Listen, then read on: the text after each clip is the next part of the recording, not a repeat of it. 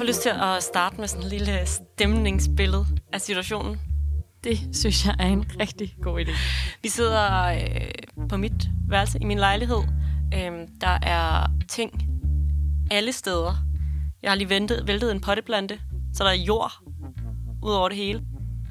Og øh, alt det her, det er fordi, at jeg om øh, ja, to timer skal i lufthavnen og flyver til Australien her i eftermiddag. Det er mandag, øh, og, øh, og det er simpelthen what's about to happen. Det, det er sådan lidt tidsoptimistisk øh, optagelse af podcast, vi har gang i her. Ja, Så øh, det er fortidsfred vurderede ligesom, at det kunne sagtens lade sig gøre lige at mødes her. Øhm, ja, det var helt klart ikke sådan her, det så ud, hvis det var dig, der skulle ud og rejse, og ikke mig.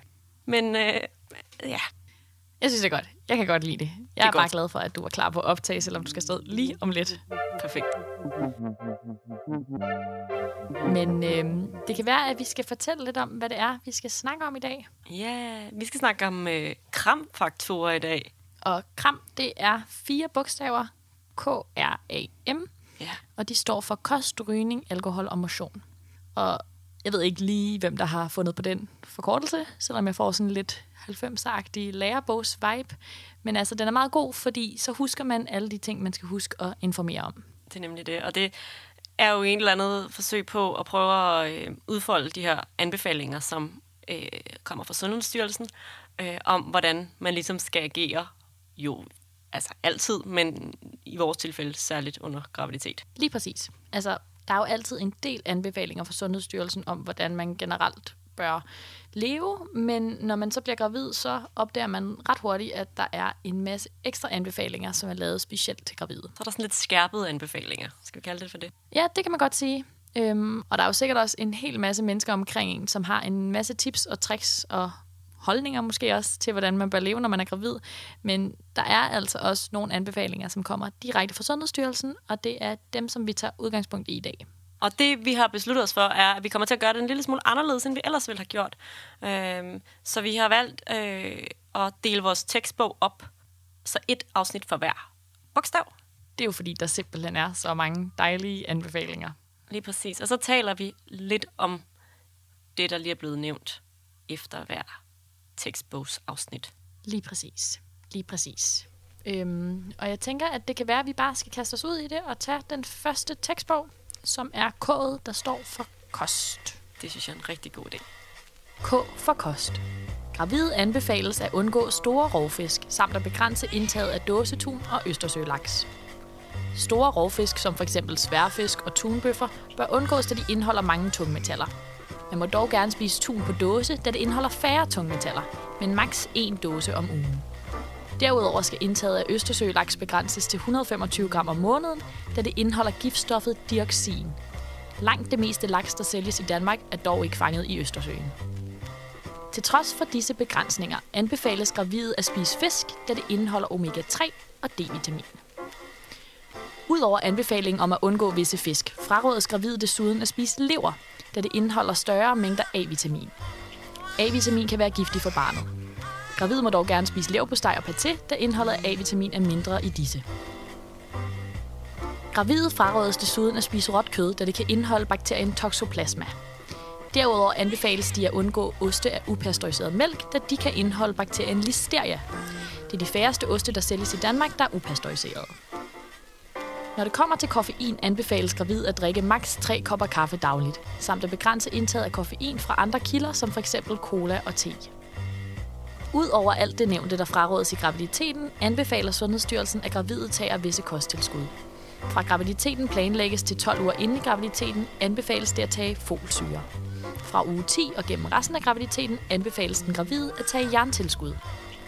Gennem hele graviditeten anbefales D-vitamintilskud, og får den gravide ikke en halv liter mælk om dagen, anbefales også kalktilskud. Når jeg hører det her, så kan jeg ikke lade at tænke sådan, lol. Altså, Lol. der er så mange ting, man ikke må, ja. og ting, man skal. Og sådan, det, jeg kan virkelig godt forstå, hvis man som gravid bliver en lille smule overvældet af at høre Fuldstændig. alt det her. For det er meget sådan noget, så skal du spise fisk, men du må ikke spise den her type fisk, og så Ja. må du gerne spise det her, men max og helst 125 ikke, og sådan, gram om måneden, ja. altså, giv os en chance. Præcis. Jeg synes også især hele den her del med lever er ret interessant, fordi når man sidder og læser på det, så kan man alt efter hvor specifik man vil være, få nogle meget, meget præcise råd, alt efter hvor meget fedt der er i leverpostejen, er der nemlig mere eller mindre A-vitamin. Ja. Så man kan ligesom gå helt ind og læse i den her indholdsfortegnelse og beslutte sig for, om det her er en leverpostej, man tør spise i sin graviditet. Ja, Det er jo ja. fuldstændig, altså, det virker bare... meget krævende. Ja, så jeg tror, for lige at tage det en lille smule ned, mm. så for det første så anbefales det, at man spiser sundt og varieret. Altså, Ja. Så det vil sige, ligesom man gør til hverdag, eller ligesom man i hvert fald anbefales at gøre til hverdag. Undgå for meget sukker, spis grøntsager, proteiner, fibre, få sådan en alsidig kost, som generelt er sund. Lige præcis. Øh, og så er der de her særlige ting, jo primært omkring fisk, at det er godt, at man spiser fisk, fordi at der er rigtig mange gode fedtstoffer, øh, som er godt for udviklingen af barnets hjerne. Og så er der nogle fisketyper, man skal prøve at holde sig fra på grund af de her tunge metaller. Og hvis man af en eller anden grund for eksempel ikke kan lide fisk, eller øh, synes, at alt det her bliver for besværligt, så kan man altså spise fiskeolie i sin graviditet. Ja. Øhm, Lige præcis. Jeg tror også, jeg tænker med mange af de her råd, at det er også for at undgå, at man spiser ekstremt meget af et eller andet, der indeholder Ja. et giftstof. Fordi Ja. det er jo ikke fordi, at øhm, lever er lavet af ren A-vitamin, eller at mm, rovfisk er ren tungmetal. Altså det er jo, hvis man spiser rigtig, rigtig meget af det, at det kan ophobe sig og ikke være særlig sundt for ens barn. Så måske det er godt nok at vide, at de her anbefalinger er der, og så tænker jeg, det er heldigt nok, at der ikke er så mange, der spiser øh, ren lever, Ja. og der er ikke så mange, der spiser tunbøffer hver dag, og upastoriserede oste er alligevel heller ikke de fleste oste. Så der er faktisk, jeg tror, der er ret mange gravide, som vil opdage, at det her betyder faktisk overhovedet ikke noget for det for mad, dem, jeg spiser. Nej, nej. Men det lyder bare ekstremt overvældende, når man lige får listen kastet i hovedet, ikke? Ja. Ja. Så sådan noget som sushi, det er tit sådan noget, jeg hører, øh, at folk er i tvivl om, hvorvidt mm. de vil spise. Og det er faktisk også ret svært, altså fordi hvis sushi er blevet behandlet, som det skal, altså blevet frosset til de grader, det skal, og alle de her ting, så er der egentlig virkelig ikke noget galt i, at man spiser sushi under sin graviditet. Ja. Men, men der er jo en risiko for, hvis det ikke er blevet behandlet, som det skal, at der er de her parasitter, og det vil man jo virkelig helst undgå. Lige så det præcis. kan også være sådan en, når man spørger, må man eller må man ikke spise sushi?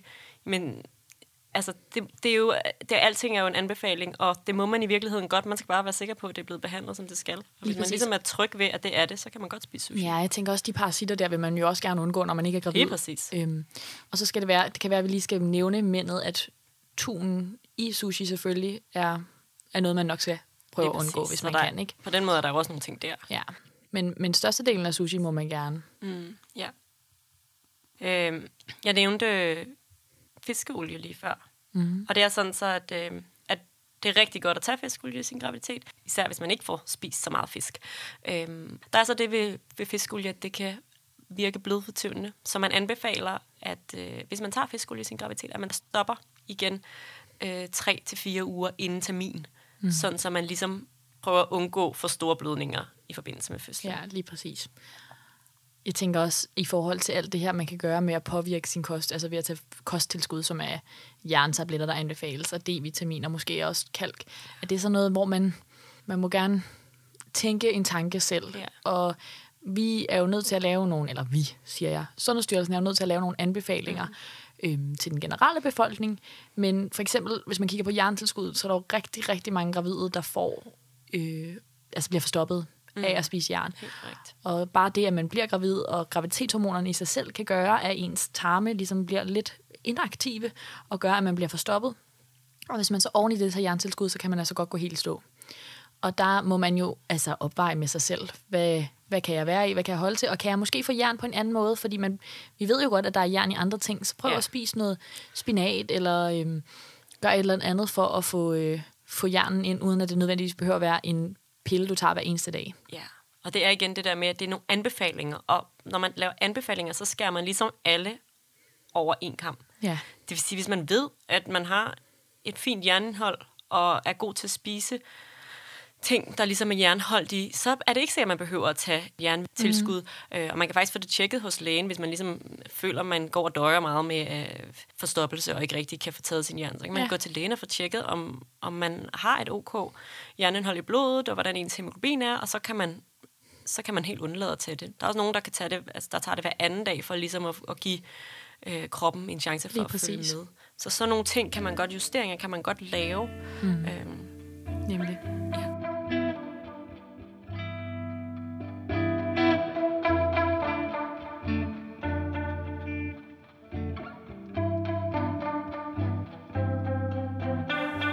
Et andet ting er det, det D-vitamin, vi nævner. De fleste tager nok grav øh, vitamin eller en anden graviditets mm. vitaminpille, og der er det så inkluderet, så det er ikke fordi, man så skal tage det ved siden af. Nej, lige præcis. Øhm, ja. ja.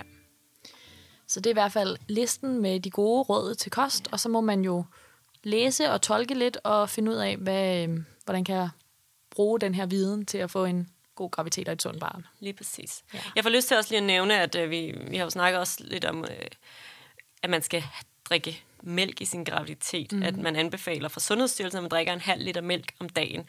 Og hvis ikke man gør det, så kan man tage øh, en kalktablet ved siden af. Og det provokerer mig en lille smule, fordi man kan altså godt få kalk på andre måder end ved at spise mælkeprodukter. Mm. Øh, det tror jeg igen er sådan en, det er det letteste, det kan folk forholde sig til. Men for eksempel sådan noget som øh, grønkål er helt vildt højt i, øh, i kalkindhold. Mm. Så, så man kan også godt få kalk på andre måder end mm. via en kalktablet eller via mælk. Det ja. gør bare igen, at man lige skal sætte sig ind i, hvordan får jeg så ja. dækket mit behov for calcium eller kalk. Ja, lige præcis. Og der kommer jo flere og flere veganere, må man sige, som ja. jo nok gør alt, hvad de kan for at undgå at få en halv liter mm. mælk om dagen. Ja. Ikke? Og øhm, altså, der er jo mange andre muligheder ja. for at, at få en god, næringsfuld kost. Ja, og til veganere og vegetarer, så anbefales det, at man tager et, øh, et B12-vitamintilskud ud over de anbefalede, mm. for ligesom at få, få nok af det. For det ja. kan være sådan noget, man som veganer eller vegetar kan være lidt, ja, lidt udsat for at have lavt, lavt B-vitaminniveau. Og det, ja, det, det ved egentlig... de fleste vegetar og veganer, fordi de tager det som regel i forvejen. Men... Lige præcis. Det er, sådan en, det er jo en af de her særtilfælde, og de mm. eksisterer jo på mange altså forskellige måder, hvis der er et eller andet, man ikke kan tåle, eller hvis man har ja en eller anden sygdom, eller har fået en operation, eller et eller andet, som gør, at man skal, ja. øhm, skal spise lidt anderledes, så snakker man selvfølgelig med sin egen læge og, og får sine særlige anbefalinger. Lige præcis. Ja. Skal vi gå videre til det næste bogstav i krammet? Det synes jeg. Er for rygning. Bør helt undgås, og den gravide bør heller ikke udsættes for passiv rygning. Tobaksrøg kan føre til hæmmet vækst hos barnet, for tidlig fødsel og i sjældne tilfælde fosterdød. Jo mere røg den gravide udsættes for, desto større er risikoen.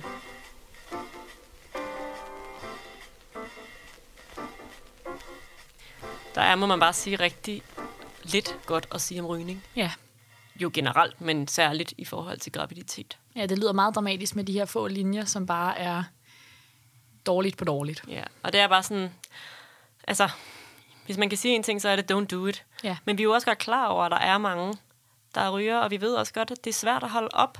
Mm. Og der tror jeg, at det, man kan sige til sig selv, er, jo mindre, jo bedre. Ja. Altså, så det ikke bliver sådan en enten-eller ting, enten hvis, ikke, hvis man ligesom når til den erkendelse, jeg kan ikke stoppe med at ryge, men så siger sådan, så kan det også bare være lige meget. Fordi man, man kan faktisk godt se en forskel på, hvor mange cigaretter, der bliver røget. Lige præcis. Som ikke andet, så skal det ned til absolut minimum. Ja, og jeg tænker også, det er mega svært for os at sidde og mm. bare sige, at man ikke må ryge en eneste cigaret i en graviditet, fordi der er ikke nogen af os, der nogensinde har været rygere. Og det er jo bare ja. mega udfordrende at stoppe med at ryge. Men hvis noget skulle være en god motivation, så må det da virkelig være at være gravid og vide, at det her også går ud over en lille ufødt barn. Ja, og, og man kan sige igen der, der er der jo også kæmpe forskel på, om man er stoppet med at ryge og har en dårlig dag i løbet af sin graviditet og ryger en cigaret, eller om man ryger kontinuerligt gennem hele sin, Lige præcis. sin graviditet. For det, det er bare det er to vidt forskellige ting. Og ikke, at det er godt at ryge den ene cigaret, men, men det er et helt andet mm. forløb end det der med at være ryger igennem ja. sin graviditet.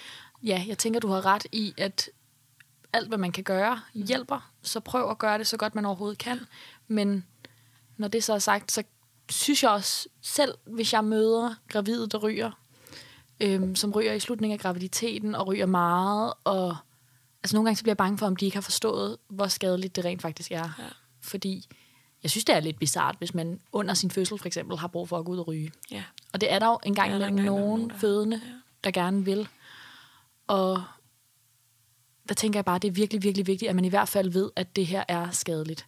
Og så selvfølgelig gøre det så godt man kan. Ikke? ja. Og det er næsten noget af det mest skadelige, vi har. Ja. Øhm. Jeg tror, man skal prøve, hvis man er ryger, og, og tænker, hvad, hvad, hvad, hvad, hvad kan jeg gøre? Altså, der er ret meget hjælp at hente i graviditeten, og der er ret mange rygestoptilbud, så, så søg dem, mm. og få noget hjælp til det. Og om ikke andet noget hjælp til at skære ned. Ja. Øh, og der kan være forskellige grunde til, at man ryger, og der kan også være forskellige måder, man ligesom kan stoppe på. Øhm, sådan en, hvis man nu er sådan en, der også ryger lidt for hyggen, så kan man for eksempel brække halvdelen af sin cigaret af, mm. så man kun ryger en halv cigaret hver gang. Mm. Øhm, altså sådan noget, sådan noget med at lave, altså alt gælder, alle tricks gælder, Ja. hvis, man kan, hvis man kan nedsætte sit forbrug af tobak bare en lille bitte smule. Præcis. Jeg tror også, at for en selv, ens egen skyld, når man er gravid, øhm, jeg tror, det er hårdt at være rygende gravid i dag. Mm. Både selvfølgelig, en ting er alt, alt det viden, vi lige har kastet i hovedet på jer med, hvorfor man skal passe på sit barn, og passe på med at ryge på grund af sit barn. Men noget helt andet er, hvad omverdenen tænker om en. At jeg, tror, det, jeg tror, det er mega hårdt at have en stor gravid mave og stå og ryge nede på gadehjørnet, for jeg tror virkelig, der er nogen, der kigger skævt til en. Og det tænker jeg, det er selvfølgelig rigtig ubehageligt, men på den anden side, så tænker jeg også, lad det være en motiverende faktor for at prøve at få stoppet rygning, eller i hvert fald skåret så meget ned, man overhovedet kan. Øhm, jeg ved også, at der er nogle af de jordmøder, jeg har mødt på min vej, som virkelig bruger øhm, nogle lidt skarpe tricks til at få gravide til at stoppe med at ryge. Jeg har blandt andet mødt en jordmor, som fortalte mig, at hun sagde til alle gravide i konsultationen, hvis de røg, at hver gang man tog et væs af sin cigaret, så tog man et kvælertag på sit ufødte barn. Og det synes jeg jo lyder, ja, det lyder helt vildt. Fordi det er jo, altså det er jo ikke et fysisk kvælertag. Nej. Men, men pointen var ligesom, at når du tager et væs af din cigaret, så kommer der mindre, mindre ild til dit barn. Og det er jo et faktum. Og det er rigtigt jo. Og Man har også lavet sådan noget, hvor man har haft overvågning på gravide og set, hvad det gør ved barnets hjertelyd. Mm. Man kan se, at de bliver påvirket af det. Ja. Øhm, Og det er jo selvfølgelig nogle helt vildt forfærdelige ting at få at vide det her, hvis man er ryger og har virkelig skåret ned, men ikke kan stoppe helt under sin graviditet. Men det er sådan, det er. Mm. Jeg har også mødt en jordmor, som jeg synes havde en lidt bedre beskrivelse af det, som ikke sagde kvælertag, men hun sagde, hun prøvede ligesom at forklare nogle af de gravide, som sagde, at de gjorde alt, hvad de kunne for at stoppe med at ryge, men de var ligesom nødt til at holde fast i et par cigaretter. Så prøvede hun at sige, forestil dig, at dit barn var født, og det lå nede i en barnevogn. Mm. Vil du så tage et væs af en cigaret og puste luften direkte ned i barnevognen? Og det er der selvfølgelig ikke nogen, der vil gøre. Nej. Men det er jo lidt det, man gør, fordi dit barn er inde i dig. Mm. Så tænk, prøv at tænke, selvom at det er super ubehageligt, så prøv at tænke, når du tager et væs af en cigaret, at det er Ja. det, du gør. Og så kan det godt være, at det motiverer til at få skåret yderligere ned. Ikke? ja. Hardcore, men Hardcore facts. ja. Ja. Skal vi gå videre til næste bogstav? Yes, let's do it. A for alkohol. Undgå at drikke alkohol, mens du er gravid. Alkohol passerer gennem moderkagen, og barnet får samme promille i blodet, som den gravide har. Det ufødte barn er særlig sårbar over for alkohol og kan tage skade af dette under hele graviditeten. Der er ikke fastsat en grænse for, hvor meget den gravide kan drikke uden at påvirke fosteret. Man bør derfor undgå alkohol helt, mens man er gravid. Indtager man alkohol under graviditeten, kan det føre til for tidlig fødsel, reduceret vækst hos barnet, indlæringsvanskeligheder, koncentrationsbesvær og lavere intelligens. Så endnu en gang en liste med en masse ting, man ikke rigtig ønsker sig. Ja. Og alkohol er jo sådan, jeg tænker, det er en af de ting, som er lidt interessant i den her kram-sammenhæng, fordi der er jo en ret øh, tydelig anbefaling, som siger, lad være med at drikke alkohol i graviditeten. Men omvendt, så er det også noget af det, som jeg i hvert fald hører rigtig mange sige, at du kan godt lige drikke et glas rødvin til maden, mm. eller du kan smage øh, de andres drinks, eller der er ligesom sådan en lidt mere laissez-faire tilgang til det ude i verden, end der for eksempel er til rygning. Mm. Altså, fordi jeg synes ikke, jeg hører nogen Nej. i min omgangskreds sige, du kan godt lige tage en cigaret en gang imellem. Nej, det er rigtigt, og det, det tænker jeg, fordi netop det der med, at man ved ikke, hvad den, hvad den nedre grænse mm. er, så, så der har også været varierende råd Ja. igennem tiden.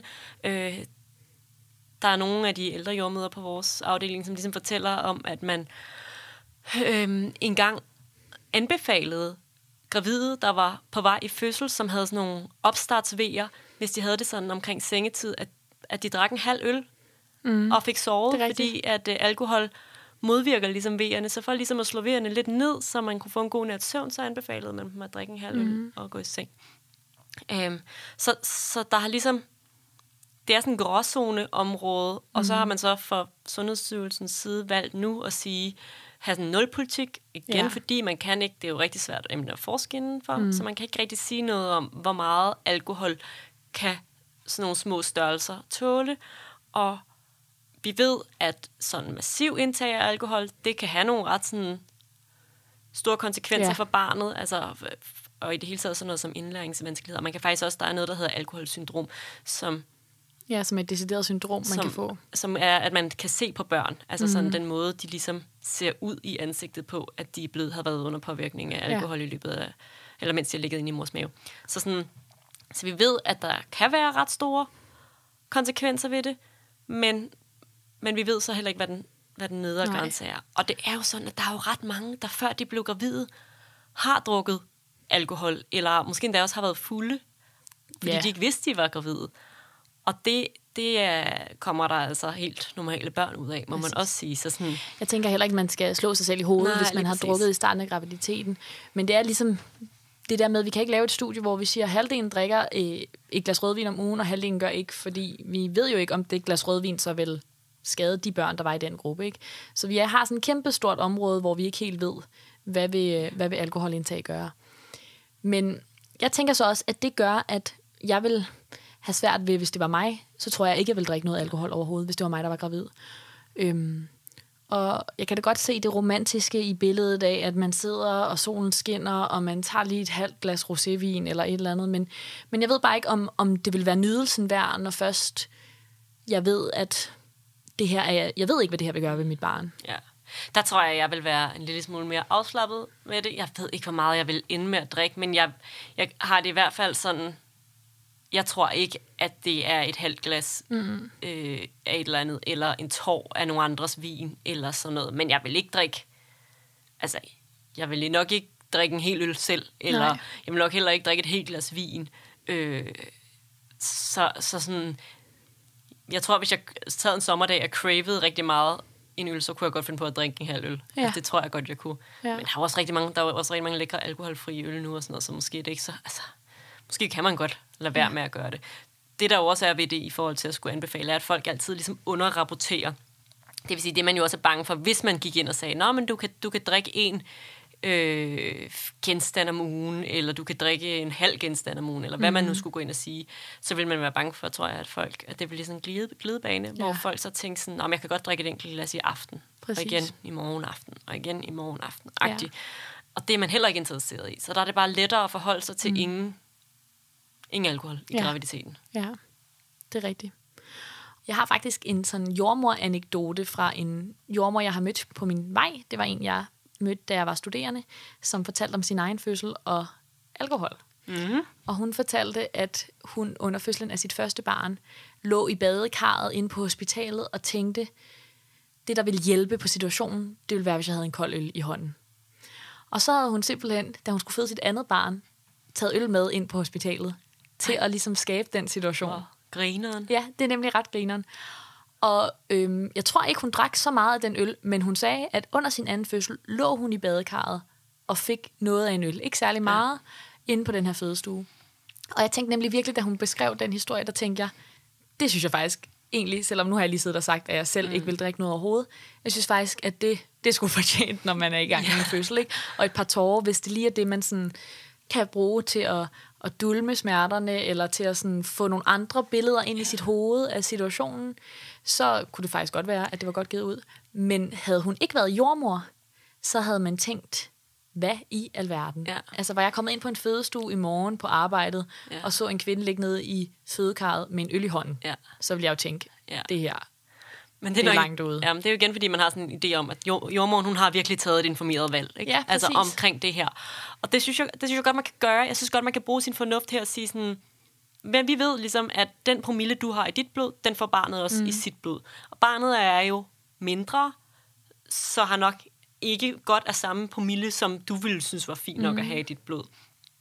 Men når det er så sagt, så kan man sige, sådan, hvad, hvor, hvor høj vil man tænke, at alkoholindholdet er i ens blod efter to tår øl? Ja. Altså, jo Ikke nærmest ingenting.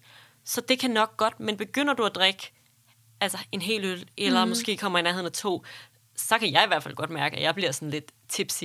Og jeg mm. tror ikke, jeg vil have, at barnet øh, var måske mere tipsy, fordi det jo så var til- tilsvarende mindre. Ja. Altså sådan nogle ting, synes jeg godt, man på en eller anden måde kan, kan have med i ja. sit hoved. Hvad, hvad er det? Hvor meget og hvor lidt, og hvad tænker vi selv Ja, vil give præcis. mening, og, Og det vil var- være okay? Ja, og det var lige præcis det, jeg tænkte, da hun fortalte det, der tænkte jeg, at der er bare så stor forskel på, hvad jeg ville tænke, hvis det var en jordmor, der gjorde det, og hvis det Ja. var hvem som helst andet. Og det betyder jo bare, altså point med det er jo bare, at hvis man ved, hvad man gør, hvis man har øhm, forstået den information, man har fået, hvis man har undersøgt sagen, så kan man jo godt selv beslutte over sin egen krop og sit eget barn, hvad man vil. Ja. Og når jeg siger det, så mener jeg selvfølgelig inden for rimelighedens grænser, ikke? Altså inden for et par tårer, eller det her område, hvor vi ikke helt ved, hvad der sker. Men øhm, jeg synes faktisk, det var ret interessant, den der oplevelse af, at jeg ikke tænkte, what, da ja. hun fortalte det, hvor at det ville jeg jo have gjort med ja. stort set alle andre. Ja. Det er meget, ja. Ja. Ja. Men igen, vigtigt at understrege, Sundhedsstyrelsen har nul tolerance eller nul politik, så anbefalingerne lyder ingen alkohol under Yes. graviditet. Lige præcis. Simple as that. Simple as that. Skal vi hoppe videre til M'et, det sidste, sidste. bogstav? bogstav, yes. M for motion. Sundhedsstyrelsen anbefaler gravide at være fysisk aktiv i minimum 30 minutter dagligt. Har man været meget aktiv før graviditeten, kan man fortsætte under graviditeten. Men man skal lytte til sin krop og sætte niveauet ned, hvis det bliver for belastende. Det der med at være aktiv i sin graviditet, det tror jeg egentlig, jeg synes er ret vigtigt. Og øh, det gør jeg, fordi at det at holde sin krop i gang, der, der er det i hvert fald min forståelse, at det gør fødslen lettere. Mm. Så hvis at man har været meget inaktiv, så er det tit også hårdere at komme igennem fødslen. Øhm, og i hvilket niveau man ligesom skal være aktiv, det, kan jo, det tror jeg så kommer til at variere af, hvad har man, hvad har man lavet forud for sin Ja, graviditet. der er kæmpe forskel. Ja. Og man kan sige, at vi anbefaler, og det gør man jo til alle voksne mm. mennesker, 30 minutters aktivitet om dagen. Så det er ligesom anbefalingen. Og hvad man så skal lave, det er helt afhængigt af den enkelte Ja. ja. situation. Så har, er man sådan en, der har for eksempel løbet helt vildt meget inden, så kan man fint blive ved med at løbe, og hvis man så på et tidspunkt mærker, at der er noget, der ikke føles rigtigt, hvis man får ondt forskellige steder, mm. eller får rigtig mange plukkevejer, så skal man slappe lidt af. Ja. Det samme med sådan noget crossfit eller tunge løft. Man kan Ja. godt løfte tunge ting, hvis man ligesom har været vant til at løfte tunge ting. Mm. Igen med sådan en forståelse af at lytte til sin krop. Ja, så på den måde, så kan man jo faktisk lave ret mange ting, hvis, ja.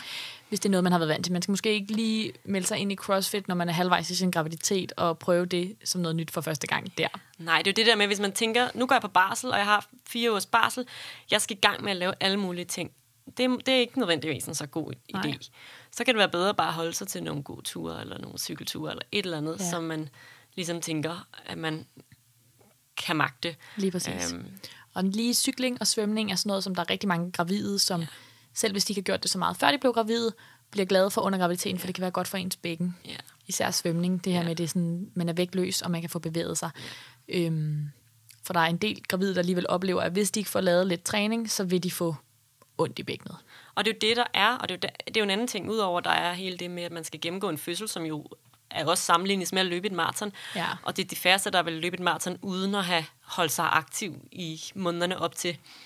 Øh, men noget andet er hele det her med, at man jo får under sin graviditet det, der hedder en fysiologisk bækkenløsning. Og det gør alle, det vil sige, at bækkenet giver sig.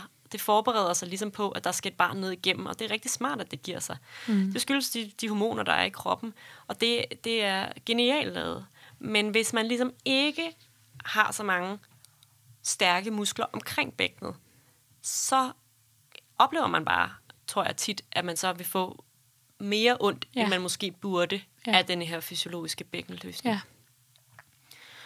Og det er nok, altså de fleste vil nok have fornemmelsen af at være en lille smule øh, ømme omkring bækkenet, men, men, Men tit så, så ser jeg, synes jeg, en tendens til, at man kommer ind i sådan en dårlig spiral med, at man får lidt ondt i bækkenet, måske fordi man ikke har været så aktiv forud for sin graviditet. Og så tænker man, ej, så må jeg nok hellere mm.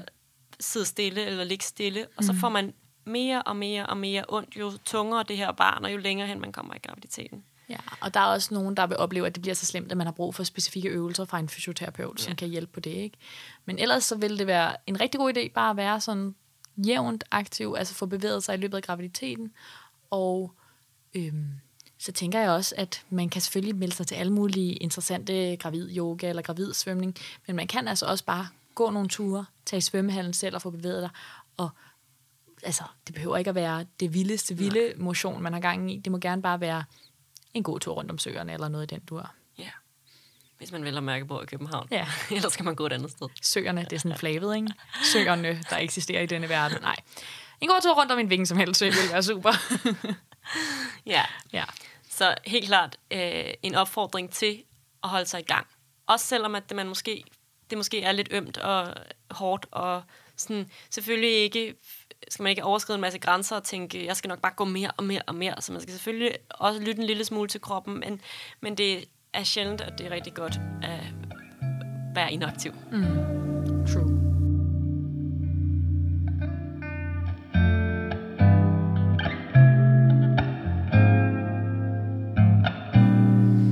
Jeg tror simpelthen, vi har været igennem alle, alle faktorerne nu. Jamen altså, hvor det går. Ja. ja. Hvad I ikke ved derude, det er, at vi også undervejs har løbet tør for strøm på øh, rekorderen, og Frederikke hoppede i bad, mens jeg løb i Netto og hentede nye batterier. Og Jeg har også købt en forsikring til min bil, som jeg lige har erhvervet. Det, jeg Ja. er virkelig... Øh, det er faktisk noget rigtig meget. Det er lidt en kaosdag, må ja. Man bare sige. Men øh, jeg synes, at vi er kommet igennem, og det er jeg meget imponeret over. Ja, jeg er faktisk også ret imponeret. Jeg tror også godt, tror du ikke lige, vi kan nå en brevspræk, inden at du Det skal flyve jeg. til Australien? Helt klart godt lige, vi kan. Skide godt. Kære brevsprække, er det rigtigt, at der er en slimprop? Og hvad er en slimprop? Ja, yeah, det er den mytiske slimprop, som alle taler om rigtig meget gravide, rigtig lidt jordmødre. Ja, det tror jeg er meget velformuleret. Vi hører meget tit om den, når gravide ringer ind i slutningen af graviditeten, og, eller når de kommer i konsultation, om de har sådan en fornemmelse af, at fødslen måske er på vej, så bliver der meget tit taget udgangspunkt i, hvorvidt slimproppen er afgået eller ej. Ja. Og det er jo ikke en, øhm, jeg vil sige, det er ikke en faktuel sammenhæng, at der skal være en slimprop, der går, og så kan man føde. Nej. Men det er jo nok en del af det, at der sker en masse i ens krop, at der kommer noget slim. Vores problem er, at det er et rigtig dårligt pejlemærke. Ja. Man kan sige, det siger os ingenting, om slimproppen Nej. er gået eller ej. Øh, fordi at, at slimproppen er ligesom bare, hvis vi lige skal, kort skal nævne, hvad det er, så er det, at der øh, ligesom er samlet sig sådan en, øh, en lille slimklat oppe i ens livmor mund, Ja. livmorhals.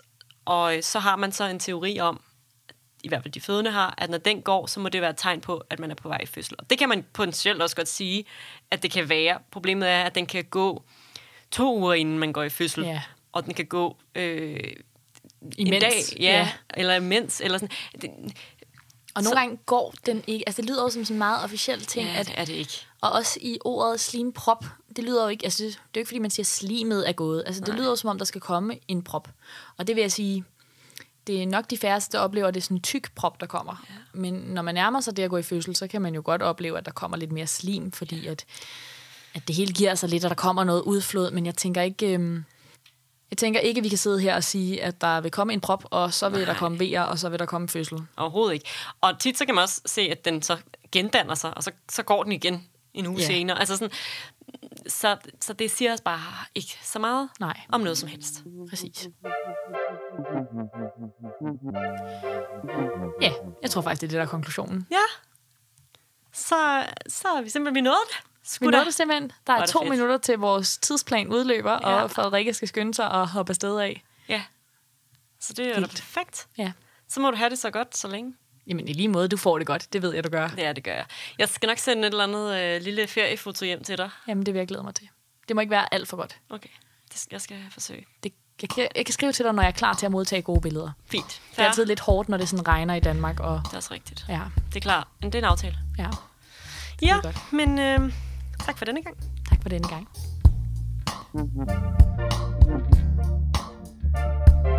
Du lytter til Fødselskanalen. Det er sgu da fedt, mand.